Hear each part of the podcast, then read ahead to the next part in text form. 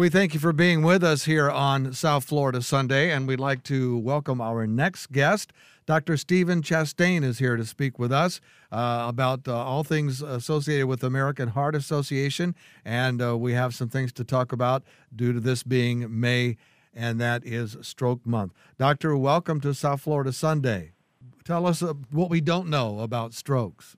Well, there's a lot of months. I guess there's like 12, right? So right. it, this is actually designated Stroke Month, and you may not have known that, um, but it, uh, you know, I found out that it's a federally designated month, and the whole idea is to raise awareness of stroke. So, uh, stroke is affecting communities. It's a leading source of disability.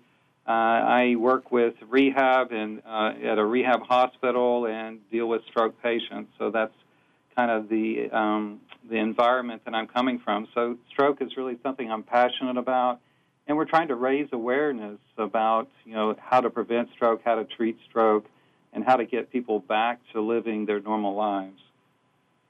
And uh, we see here uh, in this uh, in our cheat sheet uh, the phrase "brain healthy." What exactly does brain healthy mean?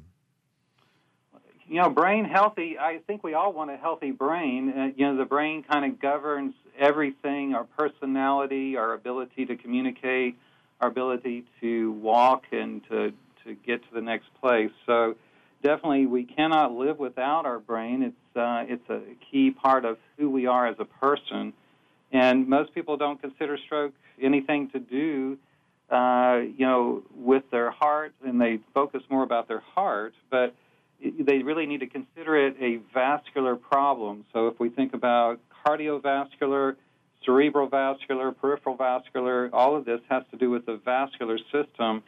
And the American Heart, American Stroke Association, you know, identifies strokes as part of this continuum. Um, certainly, it's very frequent that people would have a stroke. Every 40 seconds, someone has a stroke in the U.S. And it, like heart disease, you know, lifestyle and other things um, can um, be uh, evaluated, and it's largely preventable uh, with some changes in our lifestyle. And tell us more about those lifestyle changes. What do we need to do to make sure that we uh, we we achieve that goal? You know, a lot of these are just hand in hand with things that you would do with your heart, and it's kind of like we all know about it. Um, you know, I, I just want to talk a little bit about smoking cessation. So, uh, it, it was interesting a few years back. I, I tried to find out why was the number one reason that people would quit smoking, and um, you know, I, I keep hoping, you know, that they'll make the cost of cigarettes so high that they can't afford them. But, but you know, they are certainly more costly. But the number one reason is their doctor told them to. So, you know, it, listen to what your doctor's advising you and, and it may be something that you've done, and you, you know certainly you can cut back a little bit. But smoking nearly doubles your risk for stroke, and then after quitting, one year later, your risk of heart attack and stroke are half of what they were before. But that's that's still an amazing statistic. That if you were to stop smoking today, one year from now, your risk is only half of what it was before. And it takes 15 years for your risk of heart attack and stroke to be the same as a non smoker. So there's some lasting damage that you're doing with your smoking. Uh, and, and, you know, I, I'm compassionate to people that, you know, need to smoke or have to smoke or withdrawing from tobacco. Uh, a lot of times it's just because you failed 20 times doesn't mean you won't be successful on the 21st. Um, some other things you can do certainly are blood pressure, cholesterol, uh, eating healthy, watching your salt and sugar. Uh, all of those things would be helpful for your heart or certainly helpful for your your brain uh, as well. Um, blood pressure, I, I get a lot of questions about blood pressure. Doctor, you know, my blood pressure is this. What is the what is the stroke level uh, for blood pressure? And, and the real answer is uh, the lower the better. So if you have high blood pressure, uh, you should be aware of you know where your numbers are and get the counseling that you need to make sure that you're in a good level. But there's not you know is it 160 over 90? Is it you know 200? The answer to the question is um, you know if you're over 140, definitely you're at increased risk for stroke. Um, exercise more is certainly important. Um, you know, walking just 30 minutes a day, that doing that cardiovascular activity with walking is certainly helpful as well. Uh, you know, it's important to consider what kind of stroke that you're talking about. So if you think about what causes stroke, there's uh, cerebral vascular disease that's inside the skull. There's carotid disease, which is in the neck, and there's something called atrial fibrillation, uh, irregular heart rhythm, and those are three types of strokes that can be associated with clotting. And then you can also have a type of stroke associated with hemorrhage, and hemorrhage is, uh, makes up only 10 to 15 percent of stroke, and that's often associated with excess alcohol and high blood pressure. So, you know, stroke is a little bit more um, more different uh, about, you know, it's not just uh, like a heart uh, attack. We know that it's caused by a blockage in the heart artery. With stroke, it's uh, it's a lot uh, more varied as to the causes. And it's also true uh, that the, uh, the, the quicker that you receive treatment uh, in the event that you're having a stroke, the the better uh, chances for a good outcome. Yeah, this is true. You know, when I was uh, in my training in the 90s, um, you know, the EMS or emergency medical system, the ambulance crew, if they were going to the house of someone that they called 911 for a stroke, they might stop at the convenience store on the way and you know get a coke and a candy bar and and, and really there was no urgency to get that patient to the hospital. Mm. Uh, we now know that there's a critical window uh, to get to the hospital, and even even more so. I mean, we know if you're having a heart attack, you feel the elephant sitting on your chest, it's going into your neck. You know, you want to get to the hospital as soon as you can. But with stroke, it's even even more critical that you're going to lose brain tissue the longer that you wait. In fact, there's there's a critical window. You have to get to the hospital within two to three hours of this starting, so that you can get the workup done, so they can get the clot busters going. If they wait more than four hours, then what happens is the clot busters they might use would actually cause more harm than good. So we know that getting it in the first few hours is critical. So if you're sitting at a restaurant and you can't, you know, swallow, you can't talk, you can't move your arm, then you know you need to say, you know, this is when it started. This is I'm getting to the emergency room as soon as possible.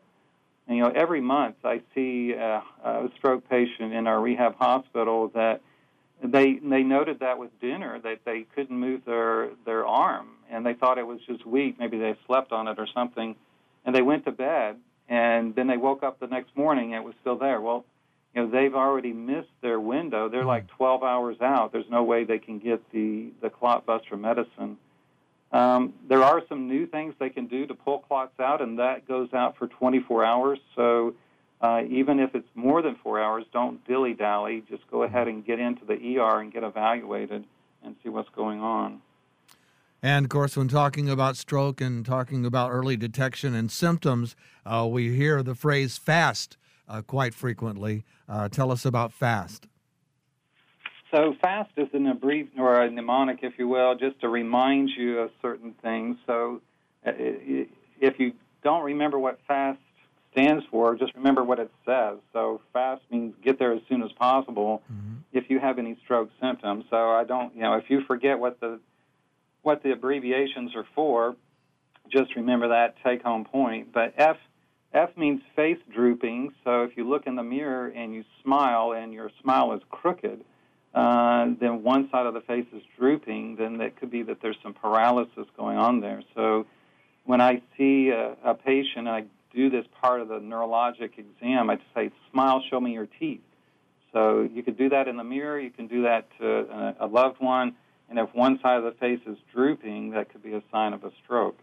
Uh, the A uh, stands for arm weakness. So if one arm is weaker than the other, so a lot of times I'll have them pull their arms up together and hold both arms up. And if you say hold them equal about the level of your, your chin, and one arm sags down, then that's a sign that, um, that, that, there's a problem. Mm-hmm. Uh, the S stands for slurred speech. Uh, so if the speech is slurred, um, you know, it's, it's, like they got mashed potatoes in their mouth and they can't get the words out. A lot of times we you know, we call it word salad. It's uh, part of the brain that governs speech, and instead of it being clear and enunciated, it's uh, it's like all the words are gibberish. They don't make any sense.